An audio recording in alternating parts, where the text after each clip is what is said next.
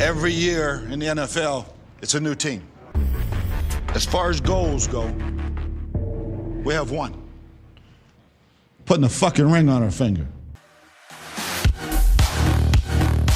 Welcome to the Buccaneers Observer Podcast. This is Ralph Phillips. I'm Molly Bay. Today is May 5th, 2019, 122 days until kickoff. It's Cinco de Mayo. Really? Yeah. How did I not know that? Are you serious? Why am I sober? I know. We need some tequila. We got, oh, we drank all the tequila.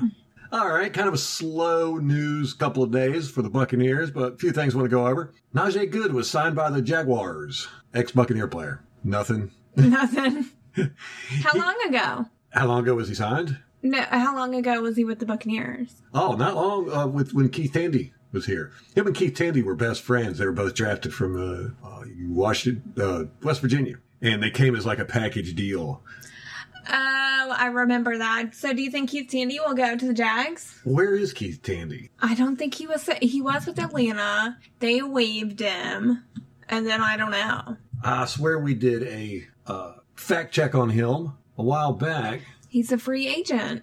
He currently is a free agent. Ain't that something? How Najee Good gets picked up, but Keith Tandy doesn't. I was really upset when we got rid of Keith Tandy. I know. I him. liked him. Keith Candy. That's what I called him. He was always a hustler. He was Yeah. always trying. Yeah, and he made plays. Yeah. Najee Good never really saw the field when he was with us. I think he was only on the team two years, and I'm not sure if he ever played any. Must be why I didn't recognize Yes. the name. Yeah. Jason Pierre Paul is doing fine after his car accident, apparently.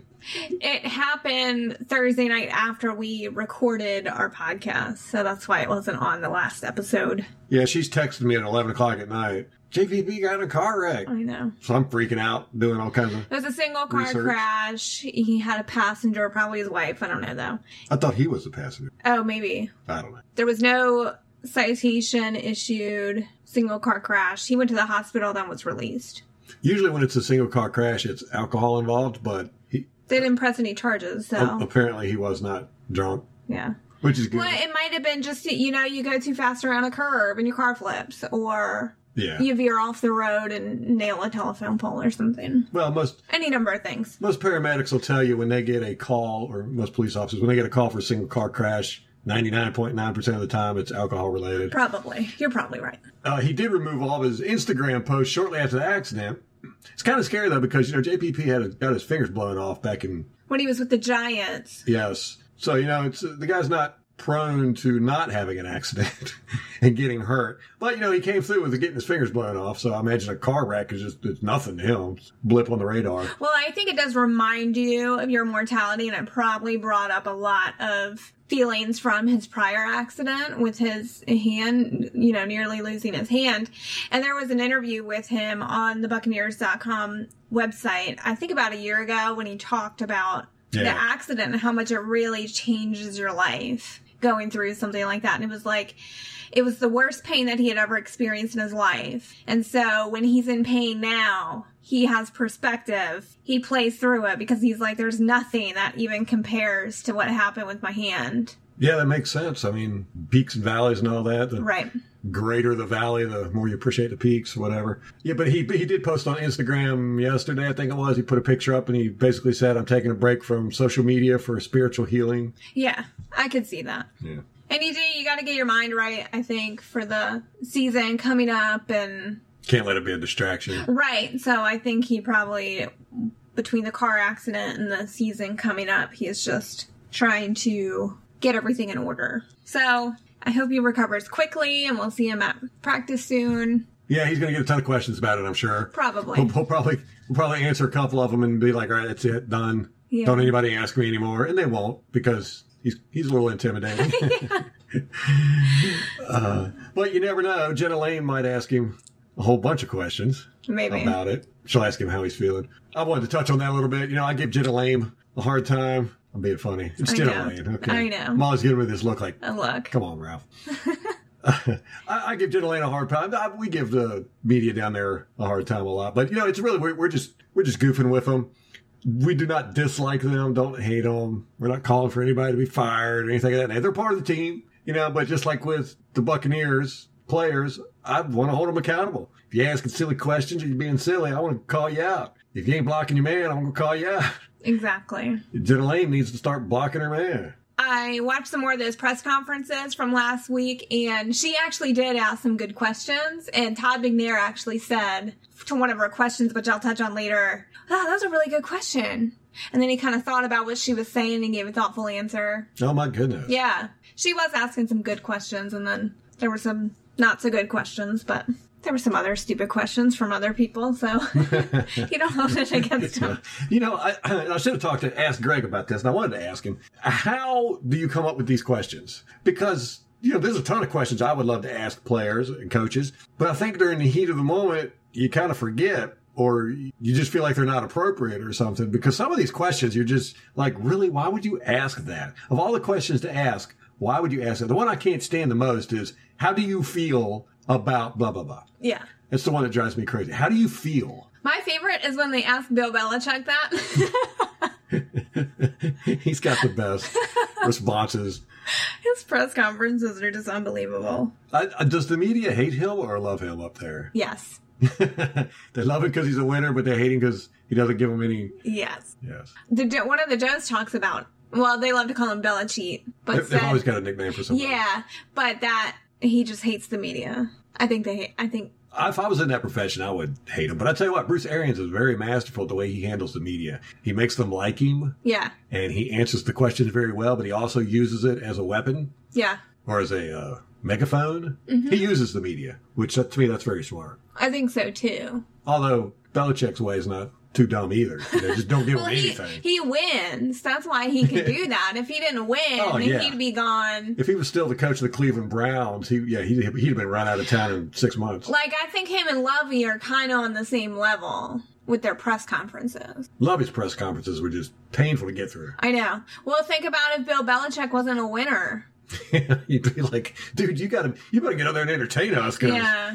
your team ain't. Yeah, I listened to the Pewter Report podcast the other night. It was really good. Uh, I'm gonna listen to it tomorrow. I'm really excited about it. Yeah, Uh, now but- that you said it, uh, there's sometimes a struggle to get through for me. I enjoy it, man.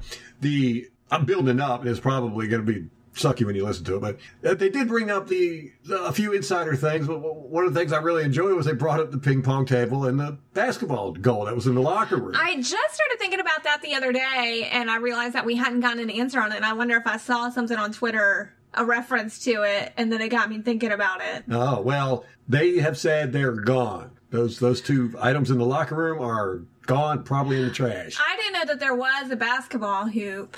BA probably took them to the parking lot with a sledgehammer. Yeah. That's what I imagine happened. and played music while he crushed them. right? Uh, but what they what I found interesting about that the discussion on Pewter Report podcast was and see see how good players we are. We're team players. We're always pushing everybody else. You know who else does that? I don't know. Nobody, let's let's pat ourselves on the back. Let's do that. For Let's just pat a ourselves on the second. We're back. a little awesome. bit. I think I just threw my shoulder out of joint, patting myself on the back.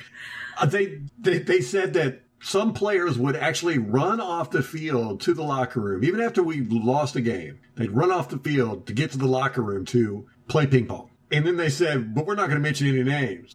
well, Mike Cook decided Mark Cook. Mark Cook. I have a friend named Mike Cook. Is why I always do that. Mark Cook decided he was going to name names, and he did. And it was interesting that the players that were named, who were kind of obsessed with the ping pong table, I'll give you a hint. It was, Brett Grimes was one of them. That's not a hint. You just told us, Well, the hint being most of them are not with the team anymore.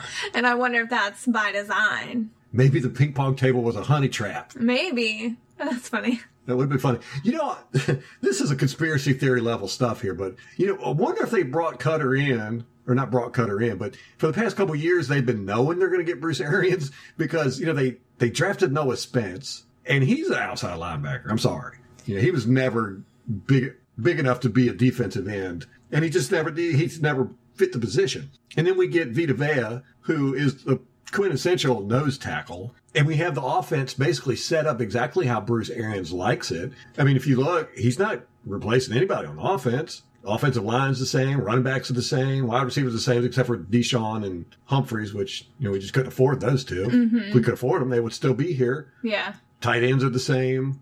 It's funny that you bring up Noah Spence because Larry Foote said that Spence was played as a defensive end, but he's not a true defensive end. No, right. And so then maybe they did set the ping pong table up. This is all conspiracy theory. I don't believe this. They have to gotta put that.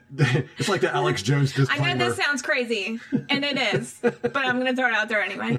So maybe the well, you just brought it. You just sparked it in me. Uh, maybe the ping pong table and the basketball hoops were honeypots to see who was serious about playing football or who was just there. I for- don't know if they started out that way, but they certainly have become that. Chicken or the egg? Yes, don't know. Interesting theory though. It's just it's just mighty coincidental. I know. hey, steel beams don't melt. Is that too soon? It's always going to be too soon. That's true. That's not that's not something to joke around about. Let's stick with Alex Jones comparison. If you ever Let's listen- align ourselves with that- Alex Jones. That guy is crazy. Yeah, I, I mean, so- he's definitely entertaining. I can't. Um, no, I can't.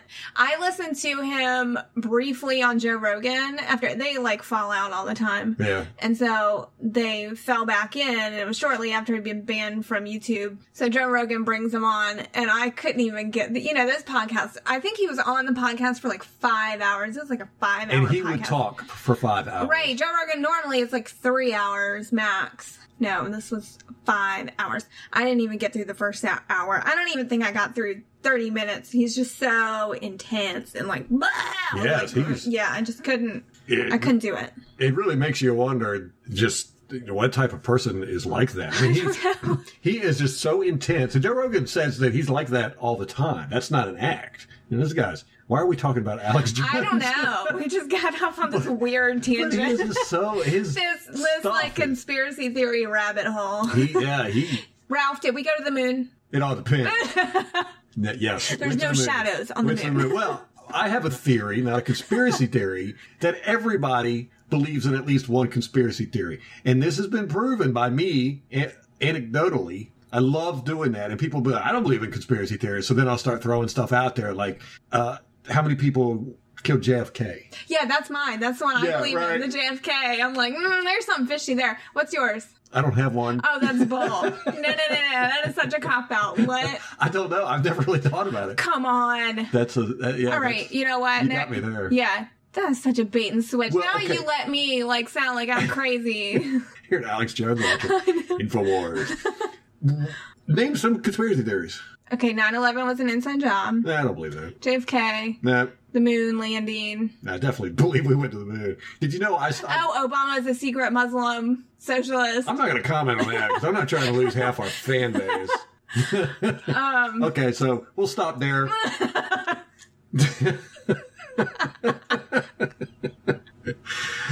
it's horrible. What about the dinosaurs? Do you believe in the dinosaurs? That's an interesting one. I mean, I, I, bel- I, be- I believe in them, but see, my conspiracy theories make scientific sense. They all do. That's how they get people on their side. All right, let's get off this Okay. and get back to what really matters in life, and that's the Tampa Bay Football. Buccaneers. So Molly has been watching these press conferences. And you know, you like overpromised me on this one. You're like, Molly's gonna watch all the rest of the press conference. realize how many there were. There were so many, and I got through on uh, like five, yeah, that's what five is almost two hours. probably. Yeah, twenty minutes apiece. So I'm gonna have to do the rest of them for the next podcast. My I math guess. is totally wrong on that. I, I said know. five at twenty minutes apiece. Two, No, these were shorter. They were like ten minutes max. So I got through like an hour. So what do you got for us? I know the ones I watched were just great. These coaches just have so much personality, and they're giving so much information, and they're all very unique people. And they just let Very- it pull shine through. Yeah, They don't it's hide their so cool. personality. And it's not like BA just hires like a certain type of person. Like they're from all different backgrounds, you know, former players, young guys, old guys. Old experienced coaches. I mean, Yeah. God, Clyde Christensen was our quarterback's coach in the nineties. Trent And Dilfer. They're just great. I and, you know, and so Todd I'll start with Kevin Garber, he's our wide receivers coach. I always think of Kevin Garvey So from did, the leftovers. did you listen? great, great show by the way. Such a good show. One of the few shows that had a really good ending. Not And like- they didn't they didn't the series didn't go on too long. right, yeah, they, they perfect. stopped it right in. and They didn't get all involved in the who's. and you wish Sleeping that with you her. had had more time, Yes. but Yes. it was just enough. It was Wrapped it up very good show. perfectly. And that guy, that main so here we go. We're Just I off on know. a Here we tangent go. here. Justin Thoreau, He is really good, phenomenal. and he's a comedian too. He I know, writes. right? Tropic Thunder, Zoolander. That was incredible when I found out all that. This is a really intense actor. He's like a shorter Tom Cruise. Yeah, he's married to Jennifer Aniston, but I think they're divorced now. He was married to Jennifer Aniston. Yeah. They met on that movie where she and Paul Rudd went to like a commune and he was the hippie guy. That's right. I Yeah. remember that. so he met her on Yeah, the, the set. guitar was like all wheeling. Or Yeah. oh, that's funny. See, he's just got such a diverse background. Yeah. The Leftovers. Watch it if you haven't. It's on HBO. So I wanted to ask you real quick. The did you watch the defense or the offense, or were you just watching? I in just watched chronological random order? ones. Oh, random ones. Yeah, I was just We- like, yeah, I wanna we see got to this keep guy. a list because I want to get through all of these. Yeah, I have them. I have all my notes from who I've listened to. Okay. How many total are there? Do you? I don't know. We have so many coaches. Twenty nine. Is Some, that correct? I think I Wait. don't know. but yeah, I mean, they had the strength and conditioning coaches. I out there. know. They brought Ethan, everybody no- out. Yeah, which is awesome because you're learning Yeah. everybody I on the wish they would- team. yeah, I wish they do that every day. I, I'm sure that the coaches don't want to be doing it. But, Yeah, you know, some of them definitely didn't. And You Really? could tell they weren't comfortable in front of a camera. Like Meryl, one Mm. of the female coaches that we hired, you could tell she just was really not interested in the limelight. huh. Todd Bowles, he did not seem like he wanted to be out there. I haven't watched that one yet because, you know, I don't know why. I just haven't watched him yet. I mean, it was it was we good. but- talked about him briefly last time, so I wanted Yeah. to get through some of the ones that we hadn't talked about. okay, well then we'll do that. I'll shut up. I'll Okay. stop interrupting you with That's all these okay. trains of side thought. Kevin Garver, wide What would they be receivers. called? Side trains? Look, you just shot me. Okay, for real this time. Kevin Garver, our wide receivers coach, he was a little boring, I'm going to be honest. The only tidbit I got from him was that Mike Evans is kind of taking a leadership role, but he leads by the way that he works. So he's leading Uh. by example. Yeah, not a big fan of that. No, not really, but I could see him being the leader of the wide receivers. Obviously, he's our best receiver. Yes, and he has got a really stoic He's got a strong presence. very strong presence. He has matured so. We're talking about Mike Evans. Right? Yeah. he has matured so much since he has become a Buccaneer. Because I remember the first couple of years he was here, I was worried. Well, First year, definitely. I was oh, when he worried. got drafted and that video came out where he got into a fight at a club and his Yeah, he was girlfriend act- was, out there. he was and acting all silly and stuff. He was jumping over cars and beating his chest. And everything. Exactly. In the first year, he was doing some really dumb stuff. I remember we lost a game one time because he caught the ball with with like 15 seconds left and fell down on the ground and acted like he was hurt, and they ran 10 seconds off the clock because of that. And, Yeah. uh, he wasn't hurt. And remember, he used to complain to the refs All almost the time. every Yeah. play, and yeah, he just had a real. He's just grown so much as a player. He's Oh, yeah. matured so much. And I wonder, he, he has a young child. Yes, I I wonder if it's becoming a father. Ain't nothing that'll straighten you up quicker than having a kid. hmm But but when we met Mike and talked with him, we talked with him for quite a while. I mean, I was sitting there going, wow, this dude sounds like a wizened 40 year old person. And very modest. Very modest, which surprised me. yeah. For what he is, one of the best receivers in the league. The best receiver in the league. Thank you. Absolutely. I misspoke. but I'm glad that he's one of the leaders on the defense. And now we think of him as a young guy because what? He's probably 25, no more than 25 for sure. And a veteran presence. He's been on the team that long. That's crazy. It just seems like yesterday. I know. Didn't Lovey draft him? I think so. Because he was, or no, we had him when we had Vincent Jackson. I think they played together for a year or half a year before Vince Jackson got hurt. Yeah, or he's something. age 25. Mm. in your face, your whoever face. doubted you. so he was drafted in 2014. So that was Lovey's That would first be season. Lovey. Yeah. Which means Jason Light, Yep. because Jason Light was hired by Lovey. Right. It's strange who head coach gets to hire the GM. I know. So that was really the only tidbit about the receivers I got. Okay. We carried that one out for 10 minutes yeah. with our side trains of thought. Then Todd McNair. So remember, he is the disgraced running backs coach Oh, that's from right. USC. That's right, you were He's been telling me. battling the NCAA for years after the whole Reggie Bush scandal. he That was is the right. collateral damage in that. I feel bad for the guy. Don't feel too bad for him. He's got a pretty decent job now.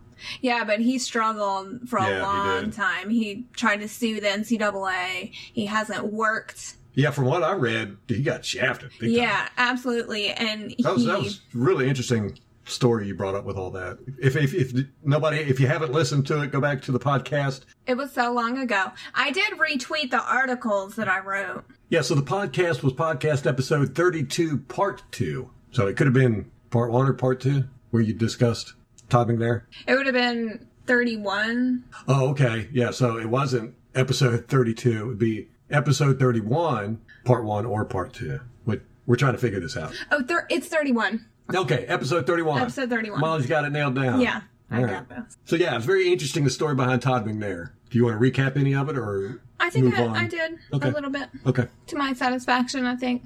that's what matters. That's what matters.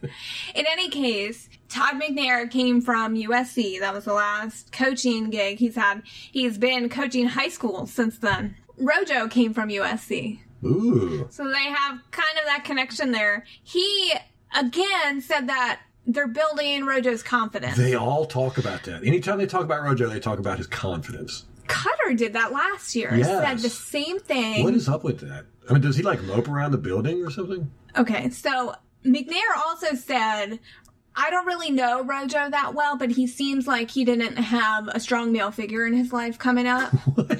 So I'm like, ooh, that's kind of a weird thing to say without having anything to back it up. Yeah. And so I looked up Rojo's history, and sure enough, it's freaking sad as shit. He. he- um, his parents divorced when he was about 10 and his mom moved he moved with his mom and his younger siblings i think there were five of them she adopted three because she was a social worker. And so his dad was in the military and worked at a base, and he had some kind of heart condition, was on the heart transplant list. In the military? yeah. I think he was like a doctor or something. No, not at all. He's a logistics specialist. That's close to a doctor. Close. And he was on the heart transplant list for a year and died Oh, in man. 2012. Rojo was 15. Okay. So they divorced when he was 10 or 11, and that was the last time he lived with his father. And then his father died several years later. So McNair was kind of right on the money there. And the ar- it's an article on it's sportsonearth.com. I might retweet it because it was really interesting but it talked about different instances in Rojo's life where he was like really shy. Like they went to a football game and had post game field access, but Rojo hid behind his dad basically the whole time. Oh, Yeah. Like obviously he was small then, but Hmm. it's just I think kind of his personality. and he went to USC and like begged his mom to come home his freshman year because he was just homesick and he had never really been away from home that long. Well, I know college freshmen that have done that before. Right. You know, it's, That's true. uh, It's kind of a common occurrence, you know. But Right, but it just kind of seems like his he has. A, personality is a little more history of sensitive, stuff, yeah. which I think BA is the perfect person for him. yeah. Anybody going to build your confidence is going to be BA. Absolutely. And someone who can really read what type of person you are Uh-huh. and be able to adjust for that. That's what BA does. Well, that that'll be extremely interesting because Rojo just didn't do anything last year. I remember in fantasy football, people in my fantasy football, our fantasy football league, were talking about drafting Rojo because everybody was talking him up so much, and he was, you know, nationwide on the national broadcast. They, people were talking about who to draft, running backs, and everything. Rojo's name was mentioned up there quite often, and he didn't do anything last year. I mean, he had what twenty three carries, Yeah. twenty seven somewhere in that Uh, area. 23, it was. You were right on the money. And I mean, that's just what is that all about? Reminds me of Noah Spence. Same thing. You know, you draft these guys high and you don't use them. What is that all about? They asked what Rojo's issue was with his catching because that was the thing he's kind of got. Stone hands. Yeah, I was trying to think of the word. What do they call it? Bricks for hands? That's what I was thinking. House hands, wall hands. In any case, McNair said he's got really weird hand placement. And Yes, I heard that. yeah, and Said his elbow is up too high or something. Right. So McNair has this game that he would play with the kids in Pop Warner when they had trouble catching the ball. Uh-huh. So he started playing it with Rojo. And they'd be catching the ball, and Rojo would, like, you know, McNair would throw it kind of in a star, like he'd throw it kind of at your face and then maybe over your shoulder and then maybe down low and rojo would go to catch the ball and his elbow would be all weird or you know in a weird spot and so even Rojo would say, "Why am I doing it like that?" Like he would catch himself doing it Mm-hmm. in the moment and figure out, "Oh, here's my issue. You know, here's where I'm kind of catching it awkwardly, and this is At causing a least problem." he's seeing the problem. Exactly. And so McNair is like, I don't want to make a big deal about it. I'm not going to hold him back after practice to work on his catching. I'm not going to bring it up in front of the other guys. I'm not going to let the other guys bring it up. He said, because it's a confidence issue. And if we, it's, it's, Hand placement and confidence. So, if all you ever talk about is how bad his hand placement is, that's not going to do anything for his confidence. Right, yeah, the exact opposite, I would think. So he's like, I'm not making it an issue. We're not talking about it. He's going to work through it and it's going to be fine. So he's doing the little game with him, but he's not making it a huge deal because that'll just make it worse. I'm sitting here and you're saying he's playing a game with Rojo that he the same game he played with Pop Warner kids to get him all this. And I'm thinking, why do we have a professional football player on our team who you have to play games with to get them to play? And then I realized what I just said. why you know They're playing a game. Yes, they're playing a game for a living, and I'm like going, why does he need to play a game to learn how to play a game? But This is the good question that Jenna asked. She said, and somebody else brought this up. It was Joe Gilbert, the offensive line coach. She said, in college, the offensive line, they don't do like a lot of complicated blocking. They're basically just bodies. Right. So when you now get them into the NFL, it takes a lot longer to develop an offensive lineman Yes. because they just don't do anything in college. They're just there. yes, I've, I've always said that the hardest position to play coming out of college is offensive lineman. Yeah. So he explained that it's just you have to teach them all these different schemes and protections and all that. And it kind of relates back to what McNair is talking about because Jenna asked him, So you spent all these years coaching Pop Warner now, and you know, they don't necessarily have good hand placement in high school. You know, they haven't developed those skills. So do you think that that really translated into the NFL to be able to help people like Rojo, who, these young guys who are coming out of college that don't necessarily have all these mechanics developed yet? And he's like, that's a really thoughtful question. Yeah, I, I think that's true. I think I did. Are you sure this was Jenna that asked It that was question? absolutely Jenna. I get, love you, Jenna. I give you just, just messing with you. I was happy to hear him talk so much about Rojo. It is kind of a big deal, and you do you worry about these guys as players because, like what Byron Leftwich brought up in his press conference, is that you get quarterbacks in the NFL and they're really young guys. There's tw- 19, 20, 21 years old, and you're Yes. putting a franchise on their shoulders. Yeah, and- multi-billion dollar industry. Right. And before they even get a chance to start their career, they're already floundering. Yes, and everybody's attacking them. exactly what's going you know they just hound on what's going on with this guy and so uh, to have a coach with that kind of empathy that can look at a player as more than just an asset Yeah, you is know, really refreshing it's just Yeah, um I'm- seeing them as people right. Yeah, I see that with all the coaching staff. They just really, like you've brought up, they're building relationships. They're they're seeing these guys as people, not numbers. The it gives i think it gives the fan base a connection to the team too you understand what's going on with the guys and so maybe you won't give rojo such a hard time because you're like oh well i could see how that would be super overwhelming or at least he's identified the problem and it's not a testament to him as a player but rather mechanics and maybe we can watch him grow as a player and overcome this obstacle you kind of root for him in that way I feel like I'm more attached to this team in the past few months than I I have been in the past decade. i think so too You know, it's it just the, The- finding out all the stuff about the players and the coaches. It's just they're just lay everything out there, and you you get invested in them that way. I think so too.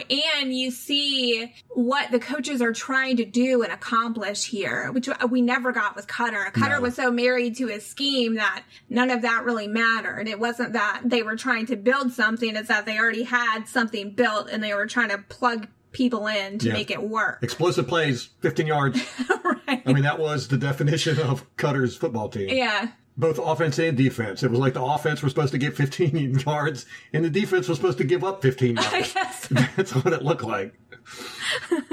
I, you know, bringing up the young players, that was something that I've always been impressed with with Jameis. I don't know if any other Buck fan out there has had this issue, but when you tell people you're a Buccaneer fan, they almost immediately go, "What about that Jameis Winston?" And then they bring up his off-field issues and all that stuff.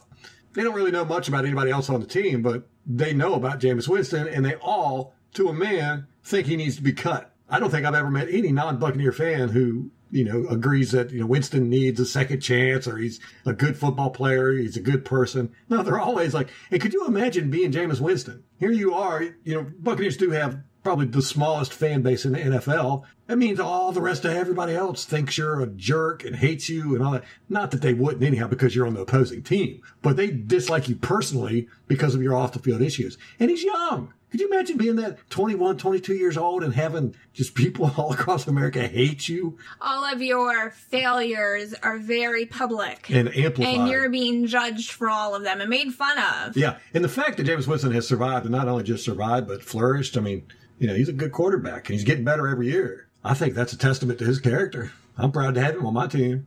I agree with that. That's a very good point. Thank you. We got a running back in. We picked him up in free agency, Bruce Anderson, right after the draft. Like he was an undrafted free agent, and we picked him up. Didn't he used to be with the Broncos? No, he's coming out of college. I think he's. Oh, oh, oh okay. He's yeah, we Yes. picked that running back up. right, got you. McNair said that he's a, a good route runner. He's good at catching the ball out of the backfield, and he's stout with a willingness to pass protect. With a what? A willingness. Okay. Didn't know what Did that it not word was. come out like No. that? It was like a. Sometimes my tongue just gets too big for my mouth.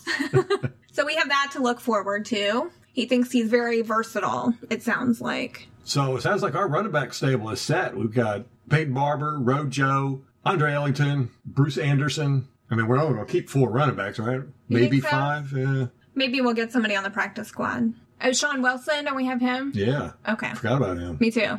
Hmm. That's going to be interesting. I think Rojo's a big question mark, but it sounds like. I don't know. The way they keep talking about him, they sound like he's going to be on the team. They just got a lot of work to do with him. Yeah, he's developing. How much he'll develop before the season starts, I don't know, but. Yeah. If he doesn't develop enough, they might just cut him. Well, they might keep him, but he, he'll be in kind of a limited role, which Oh, is great. fine too. Great. It's all we need him in another limited role this year. What's he going to catch 30 or get 30 carries this year? Todd McNair played under Bruce Arians at Temple. Right. He was the running back there. They asked what were some rules that he's learned from Bruce Arians. And he had a few. Some of them didn't quite make sense. You can tell he's definitely been out of the limelight for a while. He's Uh-huh. a little rusty on the Little podium, rusty Todd on the- McNair. He'll get there. He'll get there. But he had really thoughtful answers in general. And I really enjoyed his press conference. So I don't want to knock him that much. He's just not quite as polished yet. But the first rule was you find four yards, which we heard Goody say that in his press conference. Like, That's all we right. want from our running backs is you get four yards. That's all we need. Right. You get a four yard average, you're doing pretty good. He also said you take one cut and then you live with it. You don't do a bunch of like bouncing around trying to juke a guy out. Oh, thank God. I know. I can't stand running backs that do that. I know. Well, I, didn't Doug Martin used to do that a Yeah, lot? he would. He, man, he would bounce around so much back there sometimes. Speaking of which, the Raider, Raiders brought him back. I saw Doug that. Martin. Yeah. Well, they, they lost Marshawn, so Yeah, they needed him. they drafted a running back too, though, didn't they? Probably. Yeah, because of Marshawn being gone. yeah. I think it was one of their three first round picks. Probably. Joe Gilbert, the offensive line coach, he was a cool guy too. He was really interesting. Definitely like a gruff football coach, like your high school football coach is what he reminds me of. Cool. Yeah. Those are the kind of coaches I like. me too. Me too. Like a he was like the football coach and the gym teacher, Yeah. you know? My football coach was the art teacher. Can you believe that? No. Yeah. What kind of art did you do? A lot of uh, manual art, like sculpting and stuff. And if- okay. Uh, Wood carving? Yes, a lot of wood carving. Yes, why are you joking around? And if you were good at it, he would yell at you if you were on the football team. yeah, I got. He gave me an A grade for a carving I did one time, and then got mad at me because I was, you know, he's like, "You're a football player. You're not supposed to be an artist." And I'm sitting there going, "You're the art teacher. What's that?" Yeah. You know, and the football coach. So You should have brought that up. no, double, you didn't. No, you didn't with him. double standard. He was one of those gruff coaches you did not talk back to. You talked Yes, sir. yeah, you talk back to him, you were getting a swift kick in the butt and you were off the team, no matter how good you were. as far as evaluating the linemen that we have, he said they didn't look at the tape to see where they were deficient, he looked at them to see what they could do. Okay. Which again, I like. Yeah. I like that where they're like, we don't know want to know what you can't do. We want to know what you can do. Interesting. That's a different way to look at it. Yeah. Well, I guess if you harp too much on them loafing, you're just gonna build resentment. Well, who are you talking about there? I, I don't can't understand.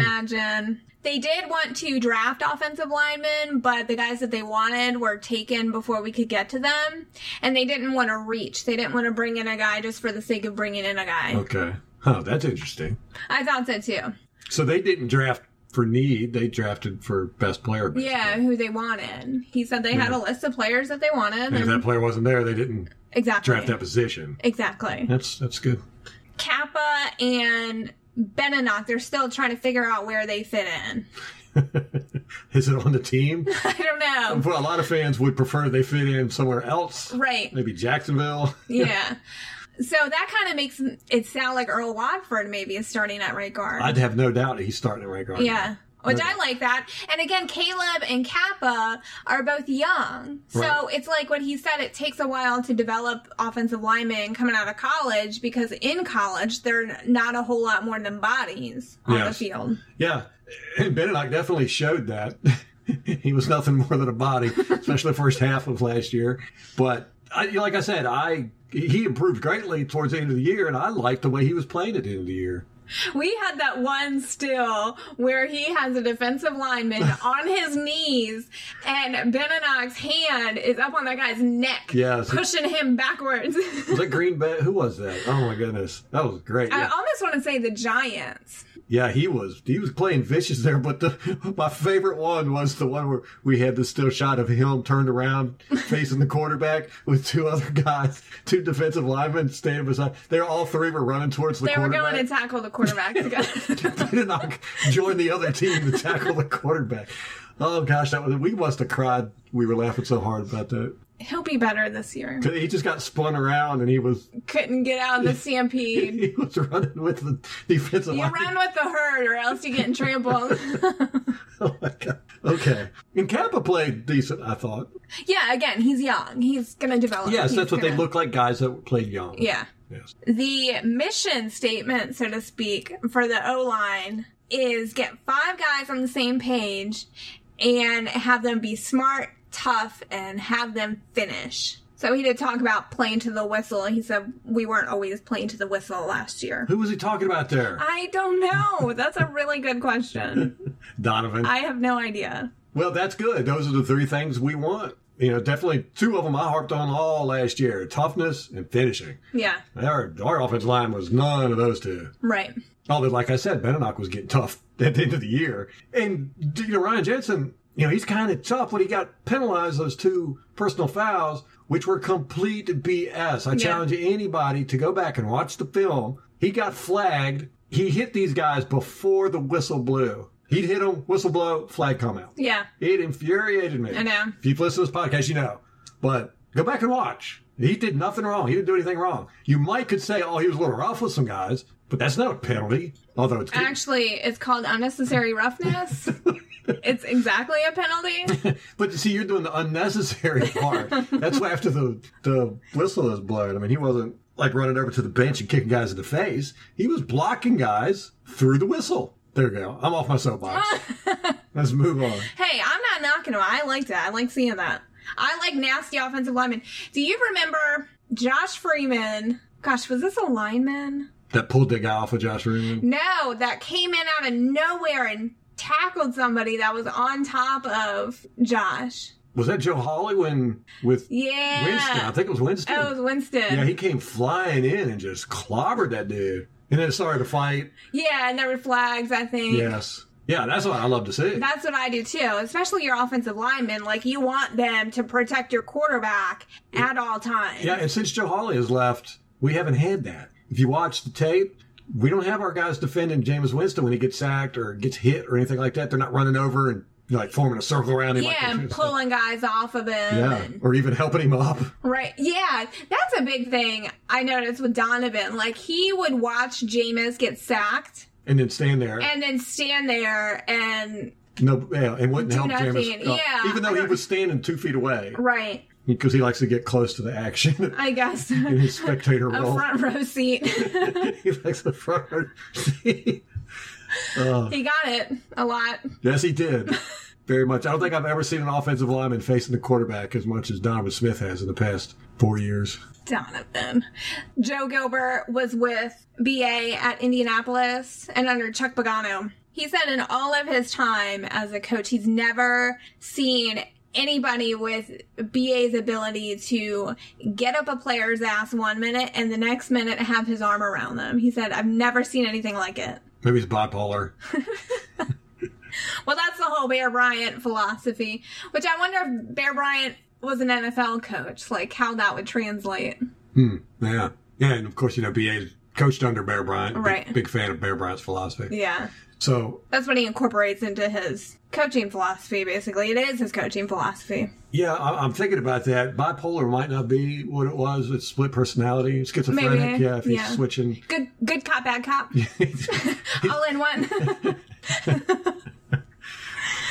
Supposedly BA is like taking a back seat. Like he's letting the coaches Yeah, current right now he is. Uh, Joe Gilbert said, "No, not necessarily. Uh, Make no mistake, this is BA's offense. BA's in all the meetings. He said, come the when the season comes, he's going to be a lot more involved. Right, I bet. Yeah, Running people over with his golf cart out there. I love the golf cart. I just picture it with a, with a A martini or drink, something. yeah, drink, a bourbon. like bourbon, driving around yelling at people. Get off my lawn! It's perfect in Florida. They have all the golf courses, right? Don't they have a ton of golf courses? Yes. And They're like everybody down. known for their golf courses. Just about everybody I know that lives in Tampa has a golf cart. yeah, oh, that's true too. Yeah, they do. Drive around in neighborhoods in the golf cart. At the clubhouse, like half the funeral procession pulled up in golf carts. Were their lights on? You know how you turn your lights on it for a funeral procession? yeah, these are deluxe golf carts too. They got lights and horns and all the other stuff that deluxe golf carts have. cup holders. Oh yeah, I'd imagine that's very important. two per seat. oh, you double you don't want fisters. to you don't want to spill your drink. and if you do, there's another one.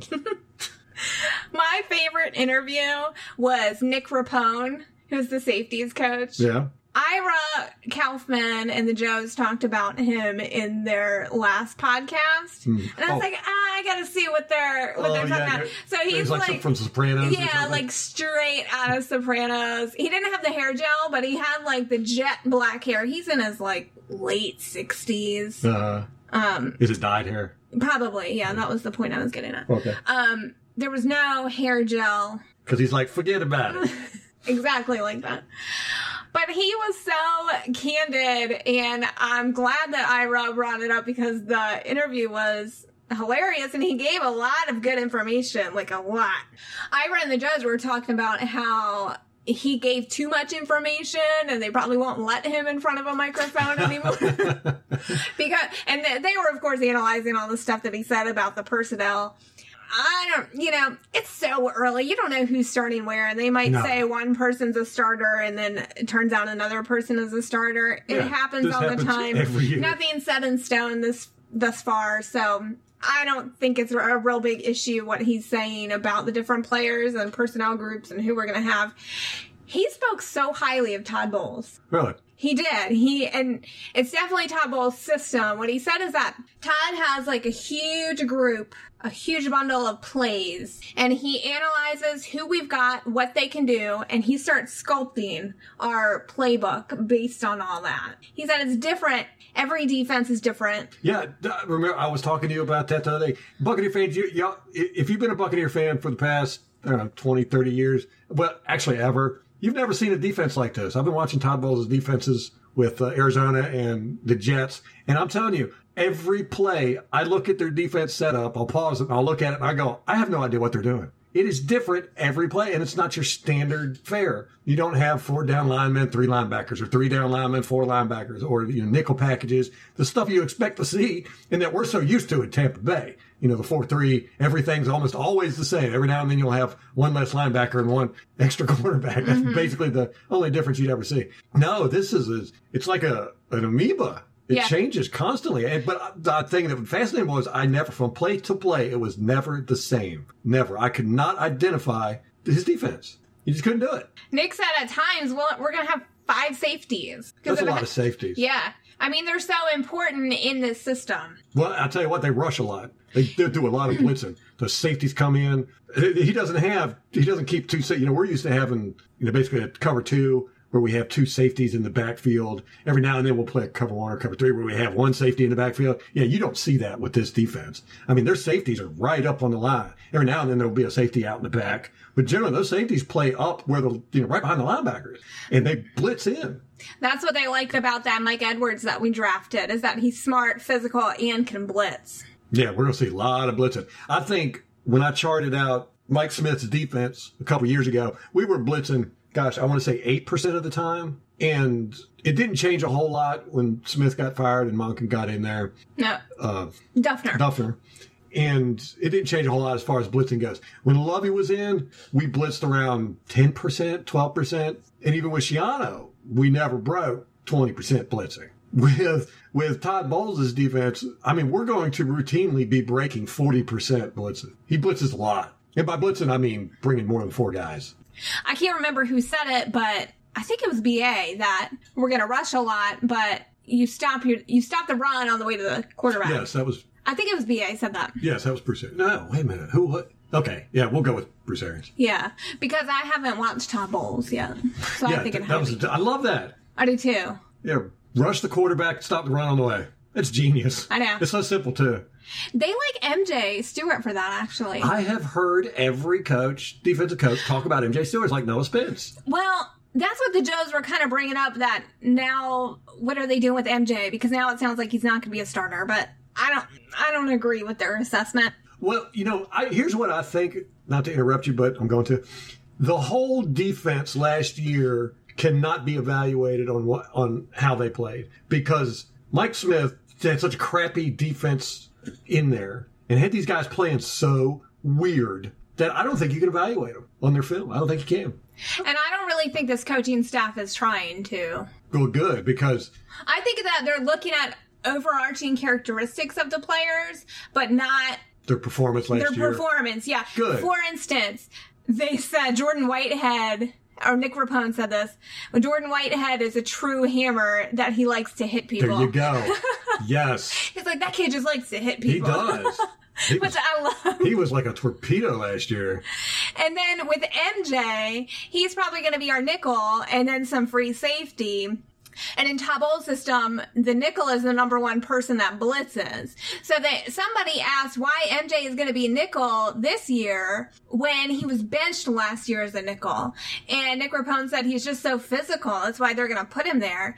And nickel is also run support. Yeah, th- th- with Todd Bowles' defense, they blitz from everywhere. Yeah. I mean, it literally, I'm telling you, Buccaneer fans are going to be freaked out when they see what's coming on the defensive side of the ball. It's nothing like we've ever seen in Tampa Bay. It is just weird. It's, that's all I can say, say about it. I mean, it's weird. It's attacking. It's attack, attack, attack. Is it like weird in a good way? it's good. It'll be good if we win, but it's just weird watching it because, like I said, you can't identify the defense. You, it's hard to figure out who's playing what position on the field. You know, because you're looking, everybody's close to the line of scrimmage. You know, relatively, you don't have anybody deep, and they're all kind of moving around. You don't know who's the safety, who's a linebacker, who's cornerbacks. Half the time, can't figure out who the defensive linemen are. It's just very strange. Like I said, it's like a it's like water. It's just constantly moving. It's a different shape every time. So it's gonna be interesting. And then as soon as that ball snapped, there's guys flying from all different directions. Does it work though? Depends on what you mean by work. I, I think as far as pressure goes, yes, the quarterback does not have a long time to throw the ball. Stopping the pass, that's going to be totally up to the cornerbacks because they almost exclusively play man coverage. We're going to get burned a lot on slants. Other than that, it works.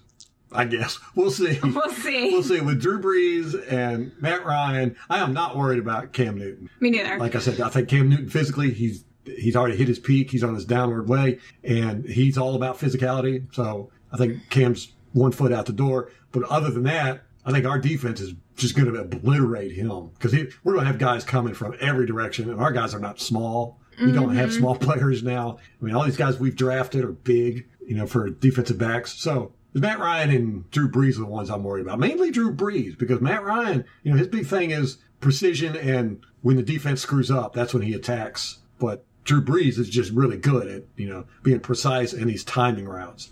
But I Quick wonder. timing routes. Okay, so Matt Ryan, well, both of these guys, Matt Ryan and Drew Brees, they're veterans. They've been around the league a long time. They've seen pretty much everything. Yes, but Todd Bowles, Todd Bowles' defense is different than most. Yeah, and that's what I'm getting at is that I- they really haven't seen a defense like this before, right? They might have a couple times, but no, they're not. They're not used to playing against this type of defense. And Drew Brees is good at reading a defense as well. yeah, Matt Ryan is too. Yeah, they're- Yeah, they both are. Yes. So if you can't really tell what the defense is going to do, yeah. No, you can't. You how can't. do you play to that? I, I sat here and I'd stopped, and I, I'm definitely not Drew Brees or Matt Ryan. Right. But I would stop to play, looking at the coach's film, and I'd sit there and I'd look and I'd try to guess what they're going to do. I was wrong every single time. you can't tell. You don't know. I didn't know who was going to drop back in coverage, who was going to rush, who was going to run support. You never knew. Interesting. Like I I s- don't know. It could work to our advantage with those two. Yeah, especially seeing how they're both very rigid Yeah. quarterbacks. They're, you know, their team is rigid. They're rigid. You know, they like things boom, boom, boom. Yeah. Yeah, we're not going to allow them to do boom, boom, boom. We're a dis- we're going to be at the very, very disruptive defense. They have a very um, distinct identity as a team. Yes, Although, which comes straight from the quarterback. yeah, but uh, New Orleans does get a little tricky. So they do sometimes have a trick up their Oh sleeve. yeah, yeah, yeah. With uh, especially with McCarthy and that s- stupid quarterback they got, Hill yeah. jerk, McCarthy. uh, uh, Camara. I was thinking of somebody else, Okay. but yeah, I, I say Hill's a jerk. I just say that because he's really good I know. and he's going to be there for a long time. Most likely. Anyhow, back to your analysis of the press conferences. Dayon Buchanan, which Nick Rapone, I think, was there when he was drafted in Arizona. Oh, okay. So he's a little Well, so- familiar with him. So Rapone's been in Arizona. Yeah, Okay. he, yes, What did he do there? Safeties coach. yes, I think. But, you know, they call Buchanan the money backer. Right. And we're all just kind of like, what does that even mean? He said Buchanan's perfect in a situation where maybe there's two tight ends and a running back because he plays with the linebackers, but then he can succeed against those type of teams as a safety. Hmm. So we have some versatility on the defense with a player like him. So he's a safety that can cover tight ends and running backs. Um, Yeah. But also a safety that stops the run with tight ends and running backs. yes. Okay. Makes sense to me. I'd watched a play week two at Arizona, 2015 or 2016. Can't remember. Dayon did a beautiful play, a screen pass to the running back. He read it, mastered. it. Reminded me of Levante David, the way he saw it, recognized it, and then weaved in and out between everybody. Nobody even knew he was there. And then as soon as that running back caught the ball, boom, Dayon was on top of it and was tackled for a loss. It was a beautiful play. Just wanted to bring that up. That's cool. I can see him and Levante working in tandem. Yeah, they seem to have very similar. I- Von- Von- Levante's more athletic and seems to have, you know, Levante's just got great football sense, you know, he says. But uh, Dallon's very stout. You know, he's not the kind of guy that's going to get blown off the block and, you know, be out of position at all. I don't think I've ever seen him out of position. Hmm. Of course, that's not saying anything much because I haven't watched all of his tape, but That's very refreshing. yeah. we got caught out of position so much last year. oh, my goodness. Last tidbit, then then I think we should wrap this up because we got Game of Thrones coming on. Ah! I know. Is that Nick Rapone said that BA hires teachers, so he does the hollering. BA does. and then he said, Nick said, I think there's more poor teachers than there are poor students. Ooh. Yeah. Good one. Yeah, I think so too. So it was a really good, really good press conference with that guy. I hope they have him on more. Yeah, that's exciting. I like the. Uh, I'm gonna have to watch that one. I haven't seen that one. God, what a list of press conferences we got. And I'm not even done. Like I know. couldn't even get through all of them. I did watch Larry Foot, but we're just gonna have to save that for the next podcast because we're already at over an hour. Yeah, all right, we're gonna wrap this up, guys. If you want to get in touch with us, you can reach me by email, mollybay at buccaneersobserver.com. You can reach Ralph at ralph at buccaneersobserver.com. We're on Twitter at bucks underscore observer. And you can check out our website, buccaneersobserver.com. You sound so professional when you do that. Thank you. You're all like just straight out of an advertisement. I think I just listen to you say it so much, it's just in my brain, and then I can just don't even have to think about it. You were doing the Spit voice it out. fluctuations and everything. All right, uh, next time we're going to wrap up some more of these things. But Molly's got a couple of more press conferences she's got notes for, but we just we don't want this to be three hours long. And plus, like she said, Game of Thrones is getting ready to come on. So until next time, guys. Go Bucks!